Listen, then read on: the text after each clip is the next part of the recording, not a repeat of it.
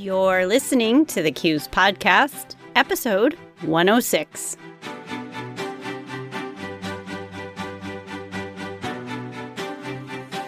Thanks for tuning in today, CUES Podcast Nation, to our latest show. Whether you're listening from your car, your home, or your office, we are grateful to you for joining us.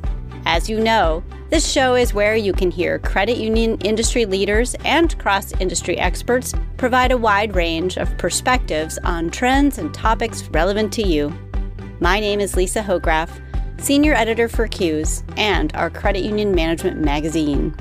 Given the transitions and retirements of CEOs that continue, even during this time of a global pandemic, the next generation of leaders are assuming the top leadership positions in credit unions. During today's podcast, we dive deep into CEO succession planning, both from the perspective of candidates interviewing with a board and from the perspective of boards interviewing candidates. We have two leading experts in succession planning on the show today. The first is Dee Dee Myers, who has more than a few letters behind her name, including PhD. Dee Dee is CEO of DDJ Myers, a CUES Solutions provider based in Phoenix. Also joining us is DDJ Myers Senior Vice President, Peter Myers. Dee and Peter partner with boards to proactively manage CEO succession. They work with executive teams to ready themselves for the inevitable transition. And, of course, they help individual professionals realize their potential and most effectively assume the CEO position to lead an organization into the future. You might want to take note that Dee and Peter's podcast from last May, How to Smash a CEO Interview, had a remarkable response.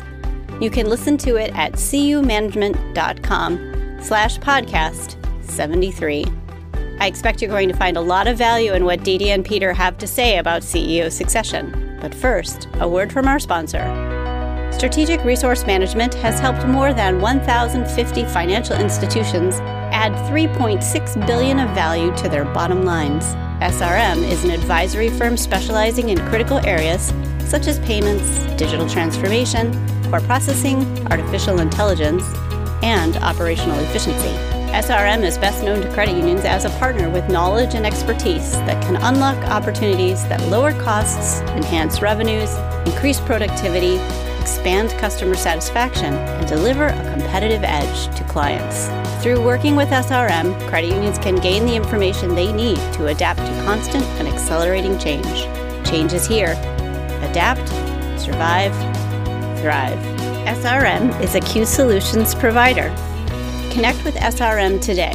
Visit srmcorp.com for a list of services, testimonials, or to set up a free initial assessment. Tune in to weekly posts at SRM Corp on LinkedIn, Facebook, or Twitter. You can also subscribe to the Bottom Line blog and enroll in the SRM Academy. Okay, now let's get started.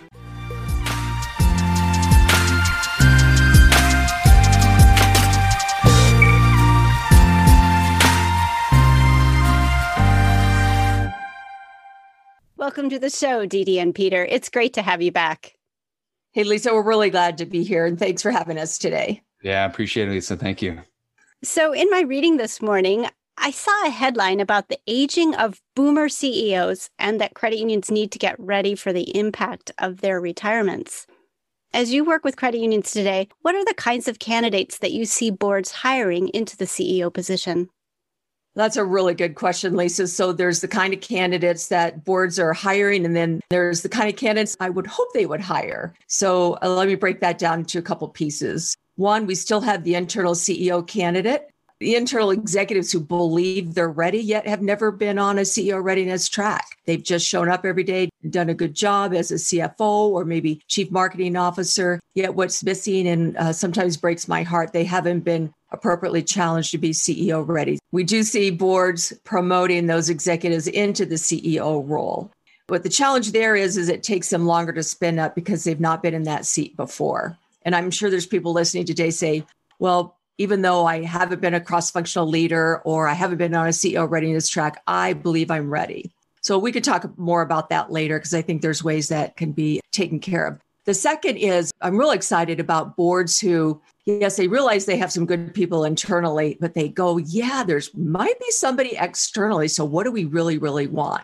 One of my favorite reads is Ram Charan. One of the things that he talks about is boards should not have a linear checklist of competencies. Yes, we do need to have a checklist. We need to have a list. We need to look at different things, which we can talk about later in the podcast. Yet, what's really magical is how do we take all these competencies and weave them and figure out can the candidate pivot the organization? So, back to your question, Lisa, what I'm seeing the boards that I'm working with is they're looking for top tier leaders who do have cross functional leadership. It doesn't mean they necessarily had to lead many, many different functions in the organization, yet they had to influence areas outside their initial span of control. So I think that's a, a great way to look at it. We're also looking at leaders who know the business, yet, but they also know people and they bring in the people, the human factor into the leadership. And third, of a long list here, but really important is that they know governance, they know boards, they know how to work with boards. So it's really hard to put a CEO into a role or someone into a CEO role who's not had experience at least in those three areas. It kind of speaks to the idea of cultivating your people right along, right? So that your C suite has a variety of experiences as they go along. Absolutely. I love that word cultivating. So, cultivation does not happen overnight, it's not an overnight phenomena. So, we want to set it up and have these different milestones, different testing places along the way to test our internal candidates and test ourselves. Are we ready? We had a lot of candidates in the spring around April areas start to go, well, maybe I'm not ready to be CEO in this new environment. And then others would step up into the risk. So we do want to look at cultivation.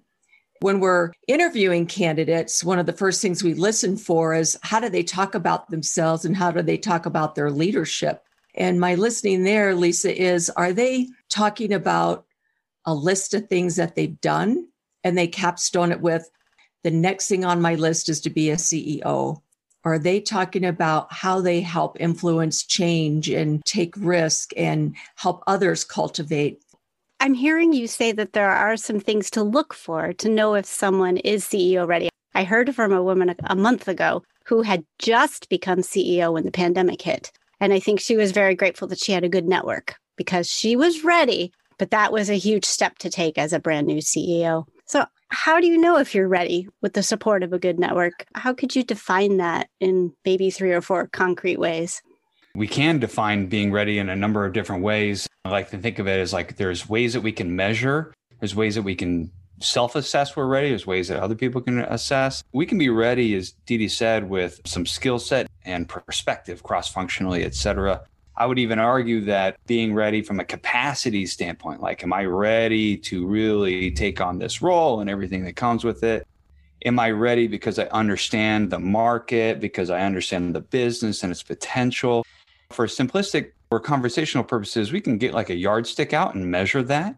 But I think I want to distinguish between being ready to get the job and being ready to do the job exceptionally well you know, when Dean and I are out there and our team were out there, I, I don't think that distinguishment is really in people's minds. It's really just the board offering the job. That's the distinguishment by being appointed by the board. But that doesn't mean you're ready to smash that job and just do it exceptionally well.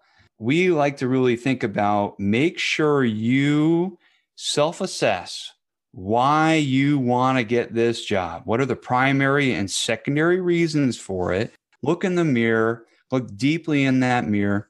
Find someone, I would say, that you trust to give you unvarnished feedback, someone that'll shoot you straight, as it were. Ask them, what do you think are the primary and secondary reasons why you think I'm vying for a CEO job? Because, you know, Dee alluded to this earlier. We get, you know, when it comes down to it, we get many, many candidates that tell us, well, Dee, it's the next logical step in my career. And we hear that a lot, and I'm glad that they don't see our face. Well, maybe in these Zoom days, they will see our face.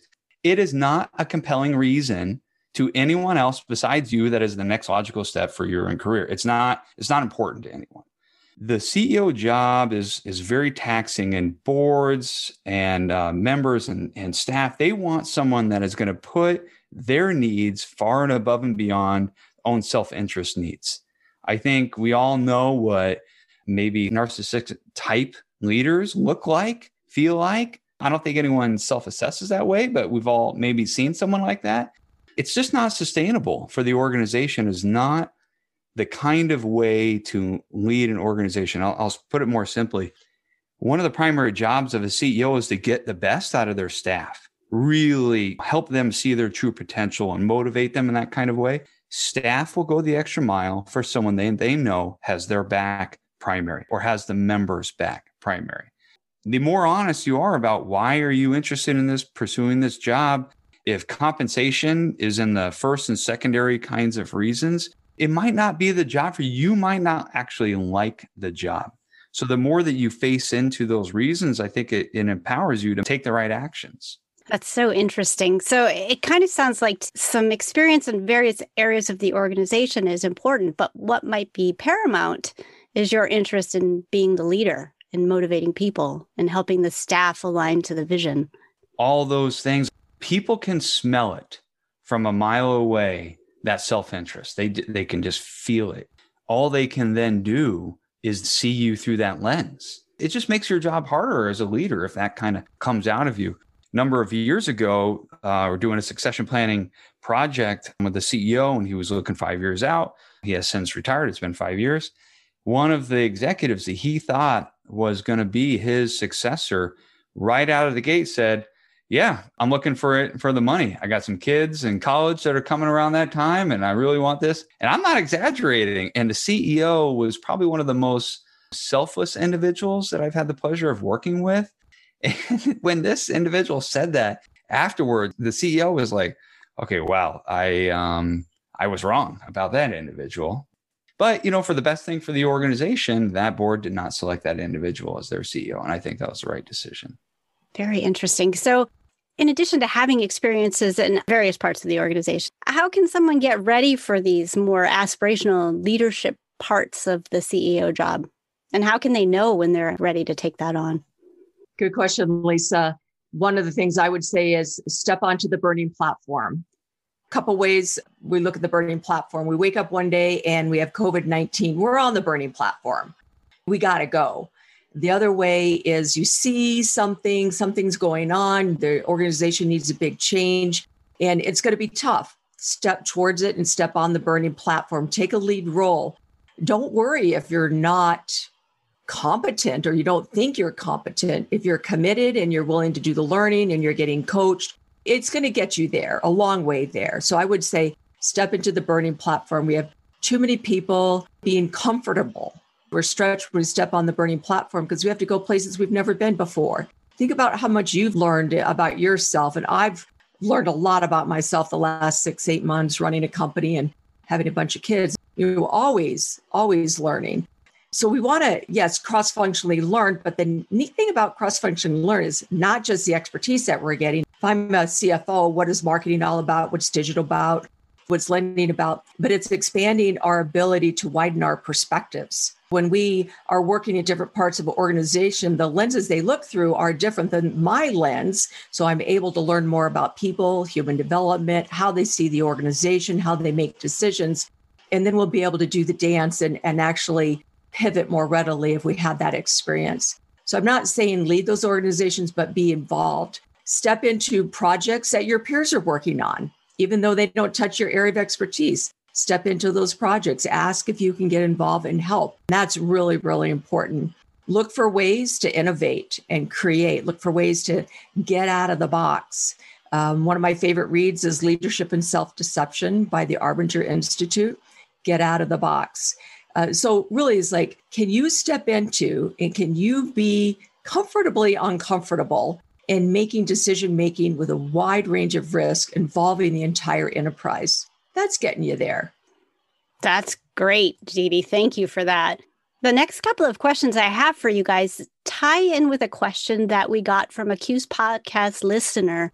That was CUES member Roberta G. Armijo, who's a member of the board at 209 million Guadalupe Credit Union in Santa Fe, New Mexico. Roberta asked, What are the best suggestions for finding the best CEO? So let me ask you more specifically from the board side, how do you know if your internal talent is or is going to be ready to be CEO? It's a great question. And I like that the audience is navigating and prompting things in because we need to know what they want to know. To answer the question, how do you know if the internal talent is or is going to be ready? First and foremost a step here, and I think it's more simply stated than put into action when boards are working with what we call a search consultant. The board has to have a vision for the future.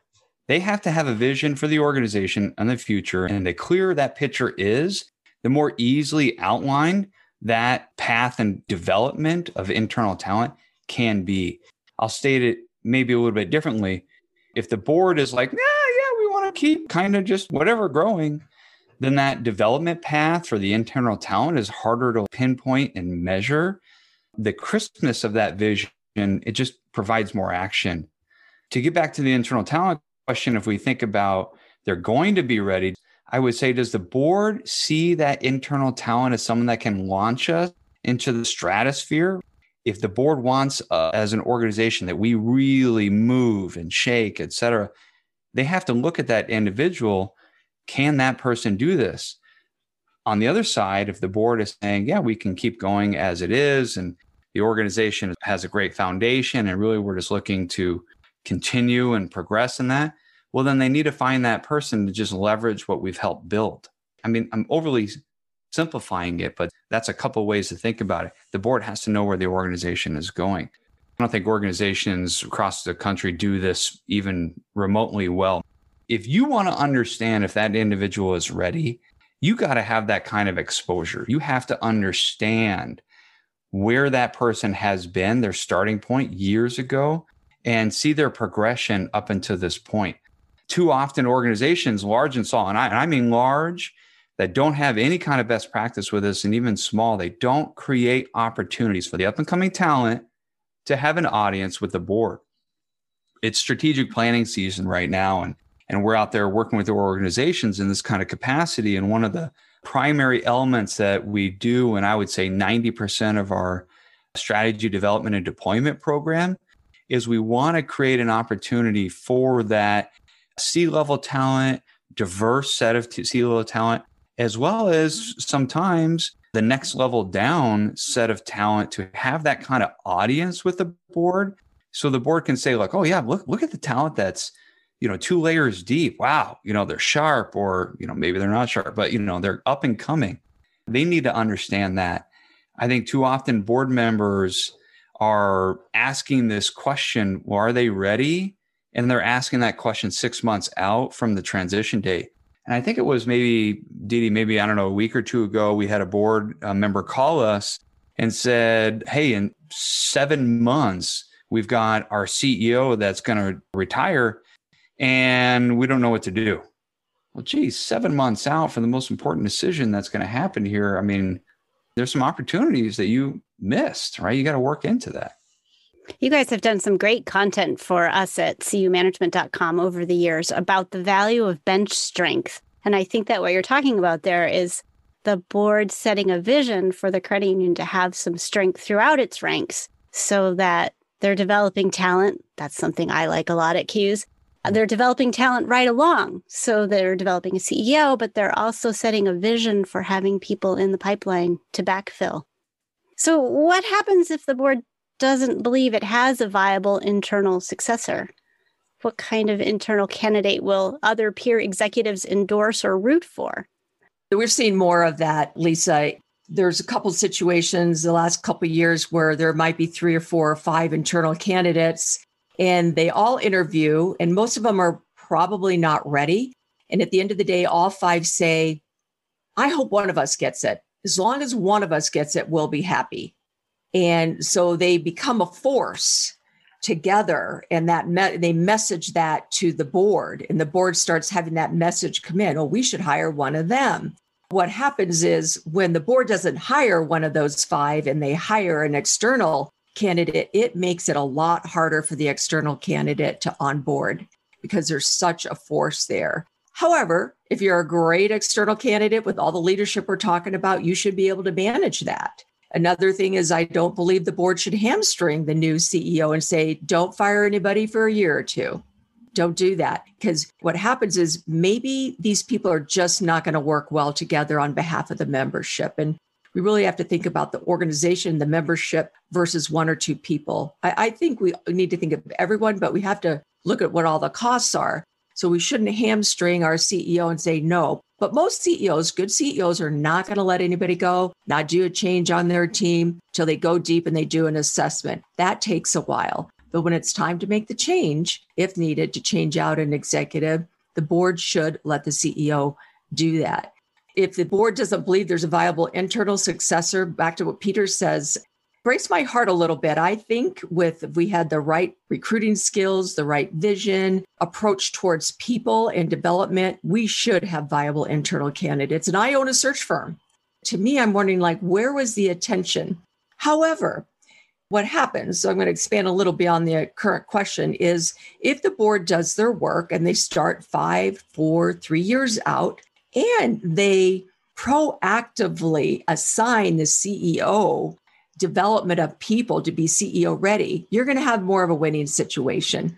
But when there's the board doing their thing and the CEO doing his or her thing, and they're not overlapping on the strategic or viable vision for internal succession, then it's not going to happen. They do have to go out and do a search. Dee Dee's touching on a couple awesome points there. If a board doesn't believe there's a viable internal successor, at what point in time did they learn or come to that conclusion and then what actions did they take thereafter? One of the most important jobs of the board is to ensure continuity of leadership in the CEO position. And if we can see that there isn't viability of that inside to the organization, then we need to put that structured plan in place. And I think you'd be surprised actually how often I've even been surprised even this year how the board, let's call them nine members, how half of them will see internal candidates in one way the other half are looking at them in a different way. If they're trying to make that assessment, that judgment in that actual transition timeline, as opposed to in advance, as Dee Dee was saying, three, five years in advance, it creates a lot of friction. That friction creates pain points and it makes it harder for the transition. And then, you know, as Dee Dee was saying, that internal front, those those exits say, hey, I want us all, one of us to get it there's some messaging that we got to work through. We, we're, we got to be in this thing together. That alignment that Dee Dee is referring to, one of the things that's kind of surprised me over the years, and I, I've picked up on it, is board members are keenly aware of the alignment factor on executive teams. They can smell it from a mile away if there's some kind of friction there about some strategy that's being put forth. That and that's their job. Hey, like what's going on? You know, are we together on this? And so when there is some friction, that's not necessarily helpful. Maybe we need to explore it. So I'm thinking that it would be good for a credit union to be thinking about CEO succession at least three to five years before they would anticipate it actually happening. And since sometimes they can't anticipate when it's going to mm-hmm. happen because the CEO might choose to leave, they pretty much need to be thinking about it today if they didn't think about it yesterday, today would be a good day to start. Is that fair? Yeah, we have a five year plan that we give to the industry step by step. Here's what to do five years out. Yet we don't have to wait five years. We should always know who could be CEO in our organization. We should always know who, obviously, we do know who our internal interim candidate could be. What we don't know, which I hope more boards would know, Lisa, is what are the strengths of this person? How does this person really lead? What support do they need? Can we push them a little more? Can we expand them a little more? So, more opportunity here for the board to really, really dig into this. Yeah, one of the questions you said a minute ago too, and I probably want to just take it a little more head on because I want to caution people is you know the endorsement factor, right? The other executives endorsing each other and CEOs and all that. I think it's been a little bit of a mixed bag in terms of peer executives making what I'm going to call unsolicited endorsements of internal candidates. We've seen it all the way, and this is a handful of years ago where there was this letter sent uh, by one of the execs and some of the board members are like, oh, okay, well, that's nice. And a couple of board members are like, hey, that's outside the scope of the process that we've outlined, and this person knows the process. Again, that pressure of the timing of the transition is something we got to pay attention to. So when we do it in advance and the board can see, oh, look, hey, they all seem to be kind of rallying behind Dee Dee, and we're two years out. Wow, that's something we should be looking at, Dee Dee, then. We should be understanding that kind of question. CEO endorsement is another tricky situation yes, as Dee Dee said, we should be looking at talent readiness at certain checkpoints years and years out. And then at, at certain points, the CEO should say, yes, Dee Dee is who I would recommend, and she is ready to take over my seat now. Should I win the lottery? That's an option. Now, if the board says, well, we're going to do a external search and we'll fold in Dee into the process, then it becomes a little bit of a, I don't know, slippery slope for that CEO to continue advocating in the middle of that process when a board has decided to open it up to the external market. I've seen CEOs maybe make it harder for that internal candidate be seen in a good light. So I think maybe we're not saying it enough in the industry in our articles, but start early, do it often. Don't wait until the last six, seven, 12 months to have these kinds of evaluative readiness kinds of conversations because the pressure of the transition, it just changes the game. Great points about readiness. I want to mention that you guys have a very popular previous episode of this podcast, How to Smash the CEO Interview. I will put that link in the show notes for anyone that wants to go back and listen to that one as well. Peter and Dee Dee, what are the must do's for internal candidates when they interview with the board? Yeah, there's a good one. Write this down. You have to have a vision for the future. Don't just assume that the trajectory we've been going on is exactly what the board understands as the trajectory or that path out of your mouth, the first, the seventh, and the last thing you say should be that clear vision for the organization in the future. It has to be compelling. If you say, we're going to keep doing what we've been doing, and that's the most compelling thing that you can say, you are doing yourself and your candidacy's viability a disservice.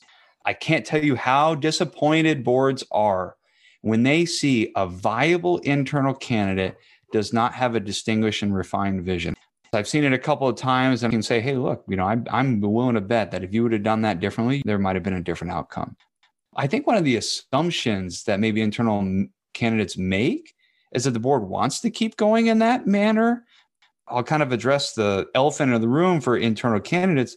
What if I don't want to keep going the exact trajectory we've been going? I get a little scared to say, well, I think we should pivot 10 degrees to the right? Or what if I think 90 degrees to the right? I would say that the board is owed, they need to know what they're buying. If you have a different vision, they need to know what that is. And the membership is owed that. They need to know what that refined vision is. So I think you got to be in that kind of conversation. There's ways to go about this. There's ways to have that kind of conversation where it's not throwing anyone under the bus. That would be a topic for a whole future podcast, I would say, yeah. Peter. How to have that conversation without throwing anyone under the bus. It may be a Q&A session, a live Zoom meeting where we're just going back. There'll be a lot of people asking that question. That's a neat idea. I like that. Yeah, just adding a couple things here is one, uh, don't come in to the interview assuming the board knows who you are. They might see you an hour yeah. a month or an hour every two months, but they don't really know you. So treat yourself like an external candidate. Great advice. Wonderful yeah. advice. And don't come into the room with no papers, without something to write on, without a show and tell, that you walk in and there's nothing in your hand, you're not taking notes. You're very comfortable because you think you're the pick. Guess what's going to happen? You're going to get so nervous, you're going to forget the question that was asked.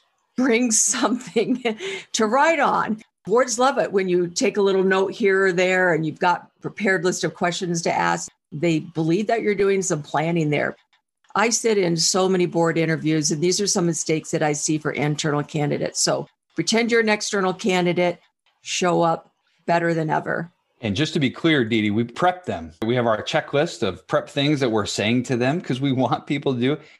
As we said a few minutes ago, listen to that podcast. We give you some tips and tricks. I'm even across the room going, don't do that. but the, people get so nervous, they can't even see me giving them the hand signal. Let's move on. It's a pressure situation. You got you got to prepare and act like it's a real situation. What's it like for a board to go through a CEO succession process? I mean, they're volunteers after all, and this is a pretty big deal. And how long does a CEO succession process typically take? what I prefer to do is to work with a committee for three or four hours and start the conversation. What does the ideal future CEO look like? And we might be looking out, like Peter said, six months, a year, two years, five years, but let's start and, and cultivate that. Yes. And then we bring the whole board into it. Most boards uh, and chair people say, I didn't really know what to expect here. And now I really feel like I've been putting together a strategic vision for our CEO role. Because we walk through Lisa a 20 page booklet that's a template to help the board decide what they want and how they want to talk about the role and all sorts of different parts. That's really, really exciting. The hardest part, or one of the hard parts for the board, is to practice what I call EPOK. Step away from your current CEO. Pretend you don't have a CEO. Pretend you have no internal candidates. Maybe pretend you were just given this credit union to lead and you need to design what the next CEO looks like. Take out of your brain matter, if you can, what the internal candidates look like, what their competencies are, because that can get mixed in there and get things kind of messy. So divorce yourself, set yourself apart from that. What may happen if that doesn't occur is the board members are actually creating the competencies from the filter of their favorite internal candidate. So, one of the questions we get a lot is, oh, do we really need to have a master's degree for our CEOs? And I'll say, very rarely are CEOs now hired without a master's degree. Well, what about a bachelor's degree? Of course, of course, a bachelor's degree. And then there might be a board member who says, well, do we really need to have a bachelor's degree? I mean, what about a lot of experience? Because I know they're thinking of an internal candidate who didn't finish their degree. So that's why we say step away. We even like to do it outside of the credit union. So there's a different surroundings, or these days it's great on Zoom. So it's step away, fresh slate, clean whiteboard, and let's go with that. That's the first part of deciding what the next CEO looks like. Can I ask you, Dee how often are you hearing boards when they do that? They're coming in and, and are they saying, oh, we have a clear idea of what we want. And so I'm not sure why we're going to spend a couple hours in this conversation. And then what do they say on the outside of that? Oh, they love it. They love it. So what's happening is, and we talked about this earlier, but I'm just going to drive it home. At the end of the session, they have clear alignment how to see the next CEO, how to talk about the next CEO, and they can start to imagine what that person looks like. And they're excited and engaged. And and it also what we hear Peter and Lisa, we hear that they become better board members because now they're upping their game. That's great advice, Dee Dee. You've already outlined a couple of things that candidates shouldn't do, but what are some more no nos for candidates, whether they're internal or external candidates? Oh, I can have some fun with that. One is make sure you shake everyone's hands. If you don't, that's a no no. So you do that in the beginning and you do that at the end. Sometimes candidates are so nervous at the end, they just get up and bolt out the door without saying goodbye. What's the equivalent, Dee, on a Zoom interview? Because that's what's happening right now, right? I love it. Yeah, go go around the screen and say thank you to each person and call them by name. Beautiful. Yeah. So acknowledge everyone. So don't interrupt the person speaking and don't talk too much. So rule of thumb if you're talking more than 50% of the time and let's say there's seven or nine board members in there you're talking too much but then boards go well we want to make sure it's an interview and i say well the way we contextualize it is a conversation so be aware of when you're losing them and they're glazing their eyes are glazing over so what you might do instead of talking too much there's a question you might give an answer for two or three minutes then you can do a pause and say, I can go deeper. Do you want me to give you some more examples here? And let them drive that. Another no no is to go operational. We encourage to be at the visionary and strategic level. We prefer not in the first interview, at least to be operational, like how we're going to do things. Yet you've got to read that in the room. Some board members are highly operational. They need to be able to breathe in and understand how you would get something done. So you've got to take care of that but be careful about going down a rabbit hole. And the last thing I'm going to say, because there's a long list here, don't froth at the mouth. And you might think, really? I do have that happen at least a couple times a year where people are so nervous they're frothing at the mouth. If you froth at the mouth, just consider it in your self reflection that you're not ready. If you can't handle the interview, then you can't handle press, media, tough board members, just step back. So those are four no nos. Yes, send a thank you note, That's a to do. Send a thank you note afterwards. That's really nice. Ask for the next step. The purpose of the first interview is to get the second interview, it's not to get the job offer. So be careful in modulating your information. And if you don't say you're interested, the person who comes after you, who might be on an equal level as you, and that person says, Hey, I'm really interested. And then guess who's going to get the call? So, Peter, earlier we were talking a little bit about how tricky it can be to manage endorsements when other people internally say that they're in favor of a particular CEO candidate. Can you talk a little bit more about the CEO endorsement in particular? What happens if the current CEO does endorse you or doesn't endorse you? It's always great to have more endorsements and reference letters, all that. Unless there's a contentious relationship, very rarely does a CEO's endorsement not carry weight. Let me take it from the angle of let's say I'm the internal interested party. I think it'd be great for you to find out this kind of support questions sooner than later. Ask your CEO for an assessment well before the situation becomes a reality. Ask them point blank. And maybe we don't have to talk about the CEO role, but just say, hey, look, I'm C whatever O. What do you see as my potential to evolve as an executive with a broader leadership responsibility, more expanded influence? Do you see people, my team and others, interested and willing to follow me? And I think that can be really invaluable intel to get years in advance because it can be life changing. There's been times where CEOs have said when we do our succession development program, Oh, I'll never support so and so to be my successor. Oh, okay. Well, tell me why. Oh, so they list their reasons. Okay. Well, do they know? No, I'm not going to tell them that. Okay, well, they what if they think that you're going to support them and you've never told them anything negative, right? I mean, we're talking about people's lives here. So we got to have those uncomfortable conversations. Sometimes people on the internal side, they're fearful of having that direct conversation with the CEO because they don't want that CEO to think that they're vying for the job or I'm trying to push you out or anything like that. I'd say nine out of 10 CEOs won't take it that way, especially if you have the right intent. But I'd say nine out of 10 internal candidates might have that fear. So work that conversation in, have it more than once, have it every six months. Hey, how am I developing? Have I reached my peak? What's next for me? And then down the road on the no side, let's say they don't endorse you. If we think about the timing of that, the timing of the lack of endorsement might be more the reason why there's the absence of that endorsement because they're trying to be a couple steps removed from the process because this is a board decision. It really is a board decision. And we really like it when CEOs remove themselves from the process and it makes it a little bit cleaner. But that doesn't mean you can't take proactive action years ahead of time. Another way to think about it, I'll take another kind of angle here is getting a CEO job is years in the making. Sometimes executives call us and it's almost as if like they just woke up and they're like, it's time for me to pursue a CEO job. And then they're surprised, they're equally surprised that we don't put them into our final candidate slate because we don't assess that they've been adequately preparing themselves. The CEO job is just too important to be leaving it to the external factors. You got to put your hands on the wheel. You got to drive this car. You got to be proactive about it. You got to have these conversations, get this kind of feedback.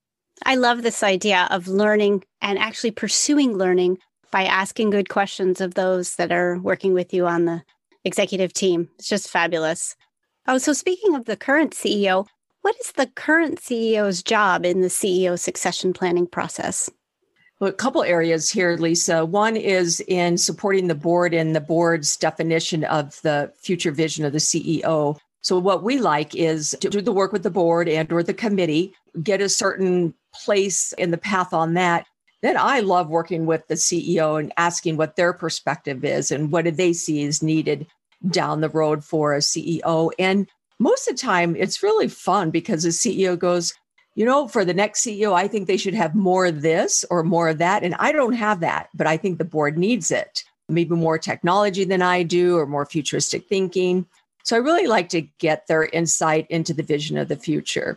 A second is if there are internal candidates, I like to get the insight of the current CEO on the candidate. So we keep it fairly structured. We don't ask who their favorite is, they wouldn't tell us anyway, but we would ask three or four or five questions that would help us get a better definition from the CEO perspective of the readiness of the internal candidates and what they've done.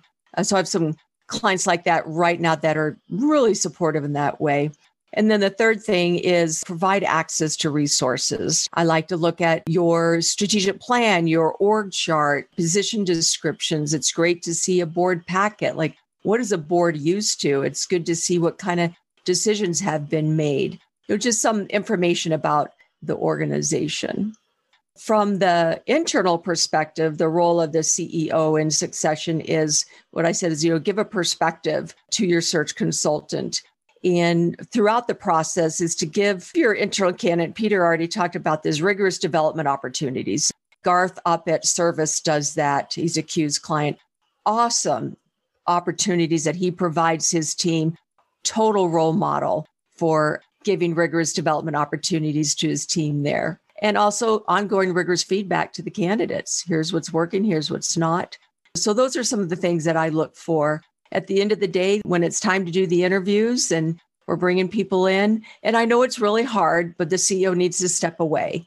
They need to step away and, and separate themselves. From time to time, I think it's a good idea to keep them updated, though. Here's where we are, here's what the process is. We don't want to have any blind spots there for the CEO, and there's a, a lot of honor and dignity. There's an offboarding process, Lisa. At what time does the CEO stop making CEO decisions? So, what we do is we work out with the CEO and the chair what's the offboarding and what are the kind of decisions and the timing that the CEO abides by for maybe not the day he leaves or the night before she leaves, signing a contract for a new core processor, right? Those kind of things. And then, secondly, onboarding. It's nice when the exiting CEO, the legacy CEO, provides a packet for us so we can help effectively onboard the new CEO. Those are some areas I enjoy working with the CEO in the succession process. A great resource for the succession planning. I love that you mentioned Garth because he is our CUES outstanding chief executive for 2020. And he will be on the cover of the December magazine, which will be out at the time this podcast goes live. So everybody should check out the profile of Garth. He's amazing. Nice job, Garth. Yeah, for sure. Absolutely. For Favorite sure. person. Well deserved. So, inspired by Garth and the many other fantastic CEOs that we have in the industry, I am sure that there are listeners amongst today's audience that want to be a CEO. And I am sure that there are potential CEOs in the audience today that want to be CEO for the right reason. So for those people, may not be CEO tomorrow or even anytime soon, what can they start doing, learning, shifting today to potentially get more ready and make it more viable for them to grow into that role down the road?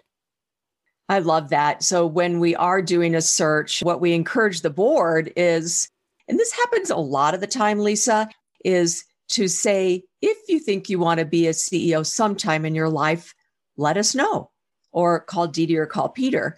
What we'll do there, even though they might be a few levels removed, you know, there's some guidelines or boundaries here. But let's say I'm a vice president and someday I want to be a CEO. Let's put you through the process. Let's line you up with that future CEO profile, and you get a gap analysis and you get a coaching plan. So you know what you need to be doing the next five, seven years. So I love it when that happens. Second is tell your CEO, this is what I want. I want to learn more. I want to increase my leadership capacity. I want to make different kinds of decisions. I want to add more value. Well, whatever it is, and ask for more opportunities. So step into the game, step into the burning platform. There's plenty of opportunities to lead, whether you're a CEO or a president or chief something. There are so many opportunities where we need good, good leaders. Uh, so I'd say step up and, and let's get it done. Nobody's going to say no to you wanting to learn. Get out there, go to those educational conferences, get exposed. When I look at resumes, one of the first things I do is I I look at the very first. We should have a resume. How I look at resume podcast sometime, but I look at What have they done since they got their degree? Have they gone to a CEO Institute? I think at least 25% of my candidates have gone to the CUES CEO Institute. In fact, I wish you could do that more frequently so more people could go through it because it's rigorous and it's an upsell. When I'm talking about candidates to a board and I see that they've been through the Institute and they've completed it, I bring that up. I go, this is a really good program.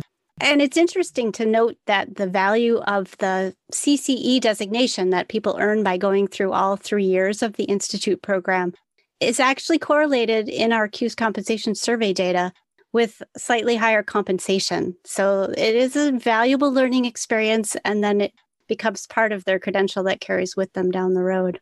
It literally pays to get it. Literally pays. It's true. So assuming a board has done a good job of the ramp up to hiring a new CEO and they've brought someone on board, what happens in the next year and what kinds of support is needed to make this a success in the long term?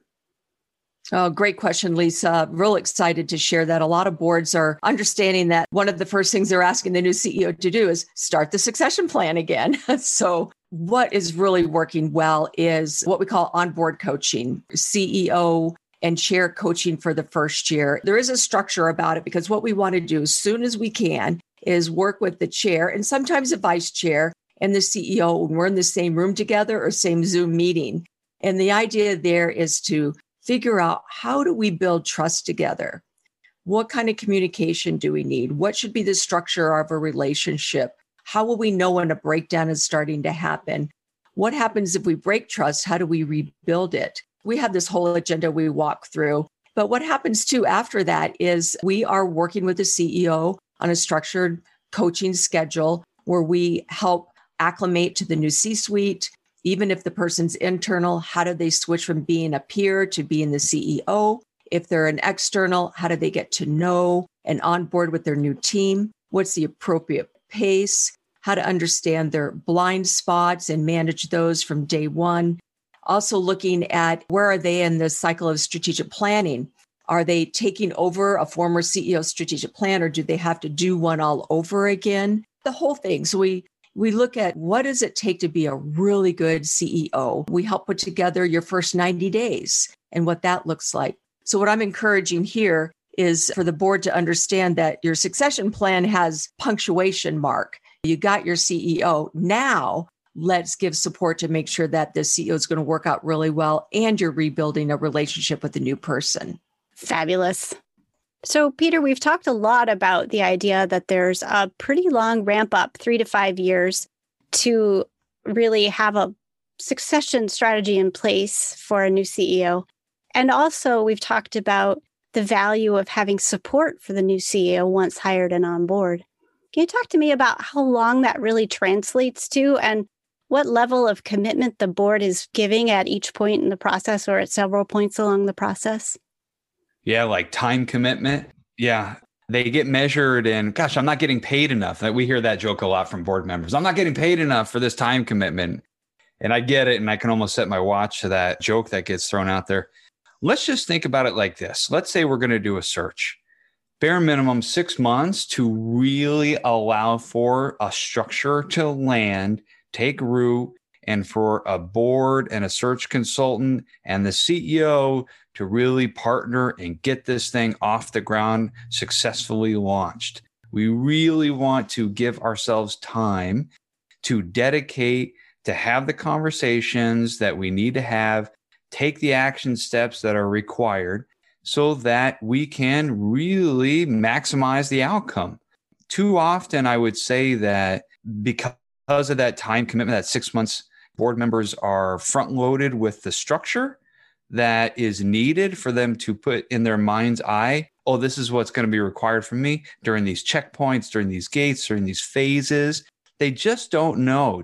And, and I'll just put it as one board member told me, I think it was maybe about two weeks ago. Yeah, we were just surprised about when the next step was going to happen. We were working with someone else. We, we just didn't know what to expect. So it's too important of a decision, I think, to leave board members hanging. Their time is extremely valuable. So they need that structure because the structure will accelerate and maximize the outcome. How many years have you and Dee been doing CEO succession planning and onboarding support? Our company started in 1989 in executive search with financial institutions, large regional and multinational banks. Okay, executives in those that kind of realm, and then we found ourselves inside of credit unions late 90s, and then I think we've been doing the CEO searches. I think maybe 95, something like that. So we've been working on it a long time. When we were starting with the search business and we implemented our structure, which has been replicated and we're always inventing and innovating, we were invited into, well, gosh, I learned a lot through this about myself. Can you help us develop our team? We launched our leadership development business. And then about 2010 is when we really refined our strategy development conversation because each one of these conversations, you've heard us talk about it today, and we're just talking about the CEO position. Each one of those kinds of topics interweave and overlap with each other. And so we've made it based on our clients kind of asking us, hey, can you come in and help us with this conversation? So then we we develop that structure to interweave them together and help them ascertain the right outcome.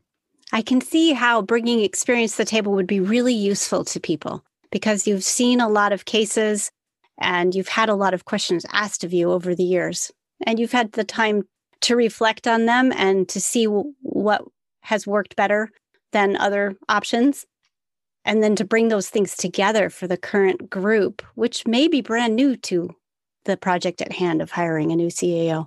Yeah, lots of times board members this is their first time they're hiring a CEO, right? They it might be the only time for some of them, and right? it might be the only time, the first yeah. and only time, right? So having someone who's been through it before at your side could be a valuable asset. And I think this is why DDJ and CUES we we like to partner so much together is that we're we're an education based kind of organization. We like to, as we're going along, we're not just shoehorning people into a process. We're educating as to the implications of the steps and the phases we're going along, because we want you to be better equipped to have greater agency in this process, right? It's not our process, it's your process. We're working you through it. Yeah, we're all about education here at CUES. So I appreciate that sentiment very much, Peter. You, you, were so supportive when I asked you earlier about the question from a listener to the CUES podcast. I have another one. Would you be game to answer another question from a listener that you seem like a really good person to ask for? Well, that's a loaded kind of question. Yes, I'm happy to help out. Let's, do, let's see what we can do here. Thank you. So here's the question. It's from Terry Hetzler, who is chairman of the board of Belco Credit Union in Harrisburg, Pennsylvania. I've just listened to a few of your podcasts and I really enjoy listening to them. I hope to get through as many as I can and I hope to encourage the board to listen to as many as they possibly can. The future topic would be paid performance for executives amidst the COVID 19 epidemic. Appreciate your help. Thank you. Thank you so much for the question, Terry. Any thoughts about how to handle executive paid performance in these uh, unusual times, Peter? Terry, there's metrics. There should be metrics. There's a, as as we just talked about, there's methodology to do this thing right for CEO performance and incentive pay. One of the things that we're working with with a number of our clients on and the CEO executive performance payout is, well, gosh, we had to kind of you know blow the budget up this year and a lot of boards are saying, but we don't want to hold our CEO accountable for the budget having to be modified because of the pandemic. But what do we do? Well, luckily, uh, the ones that we're working with, at least, they have this leadership methodology in place. That hey, how did the CEO, how did he or she lead through this pandemic? What are the aspects that you want to lift off into the conversation and provide as positive feedback what are the opportunities that you think that that CEO missed as a leadership opportunity and incentivize on that way. A CEO performance evaluation is different than executive paid performance. There's a way to link those together, even though we have an established budget. There's ways to modify those outcomes as we're going along and link in the leadership assessment to it. Now, for those that don't have this methodology in place, I would encourage you to go, what's the right thing to do for our members? What's the right thing to do for our CEO so that we can incentivize the right behavior in the future? Can you give an example of what you're thinking about? Like, what could be an example of the right kind of leadership action in the past year that a board might want to lift up and recognize? Yeah, I'll speak maybe not just about the coronavirus, but also with Black Lives Matter, which is a really important thing for us as an industry to face into. And I appreciate what CUES has put out about that. A lot of CEOs don't know how to embrace that conversation. I mean, there's just so much that's been happening this year. I think some boards are really appreciative of CEOs that are facing into the difficulty of those topics, educating themselves on them, talking about those topics in an appropriate manner that makes people feel heard and included in the conversation. A CEO I know is has worked with the board to bring the Black Lives Matter conversation down to the staff level and have some voices be heard. Now, that was a risk because it was such a foreign topic, but the board felt like that was the right risk to take. They didn't know how the staff was going to react to it. But you know what? We can't always manage to the potential reaction. We have to manage to what's the right thing to do. So I think that leadership risk was the right thing to do for this one CEO.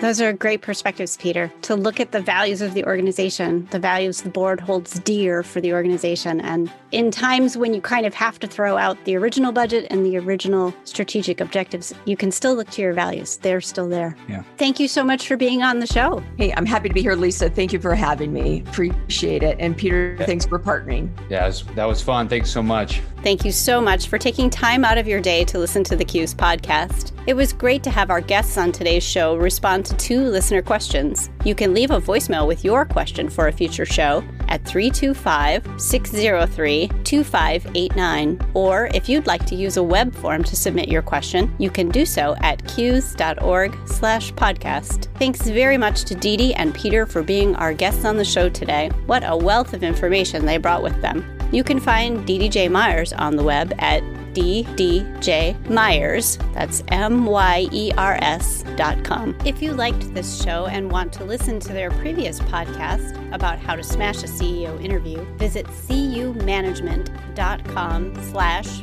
podcast 73. CUES deeply appreciates DDJ Myers being a silver level CUES Solutions provider. Our thanks also go out to CUES Solutions bronze level provider SRM for sponsoring this show. If you'd like to learn more about being a CUES Solutions provider or how to sponsor a podcast or other CUES content, please email Kari at cues.org. That's K A R I at cues.org. Get additional credit union specific content when you visit cumanagement.com. If you're interested in diversity, equity, and inclusion, please click on the orange banner at the top of the page. If you're a CUES member, you have access to invaluable membership benefits to further enhance your development, many of which are available virtually. Visit cues.org slash membership learn more. Thanks again for listening today. CUES is an international credit union association. Our mission is to educate and develop credit union CEOs, executives, directors, and future leaders. To learn how CUES can help you realize your potential, visit cues.org today.